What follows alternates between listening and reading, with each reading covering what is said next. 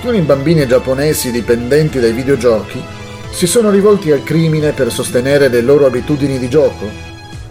Daily Yomiuri riferisce 36 ragazzi dagli 8 ai 13 anni sono stati arrestati per aver fatto irruzione in case e negozi e aver rubato denaro contante, oggetti di valore o merci da spendere generosamente nelle sale giochi, secondo un funzionario di polizia.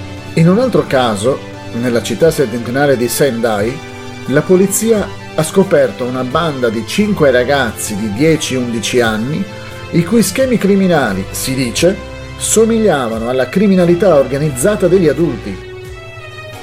Con 30 furti in 4 mesi alle spalle, i piccoli professionisti sono riusciti a rubare 9,57 milioni di yen, quasi 65 mila euro, che hanno sperperato interamente nei giochi arcade che richiedono una piccolissima manciata di yen per partita.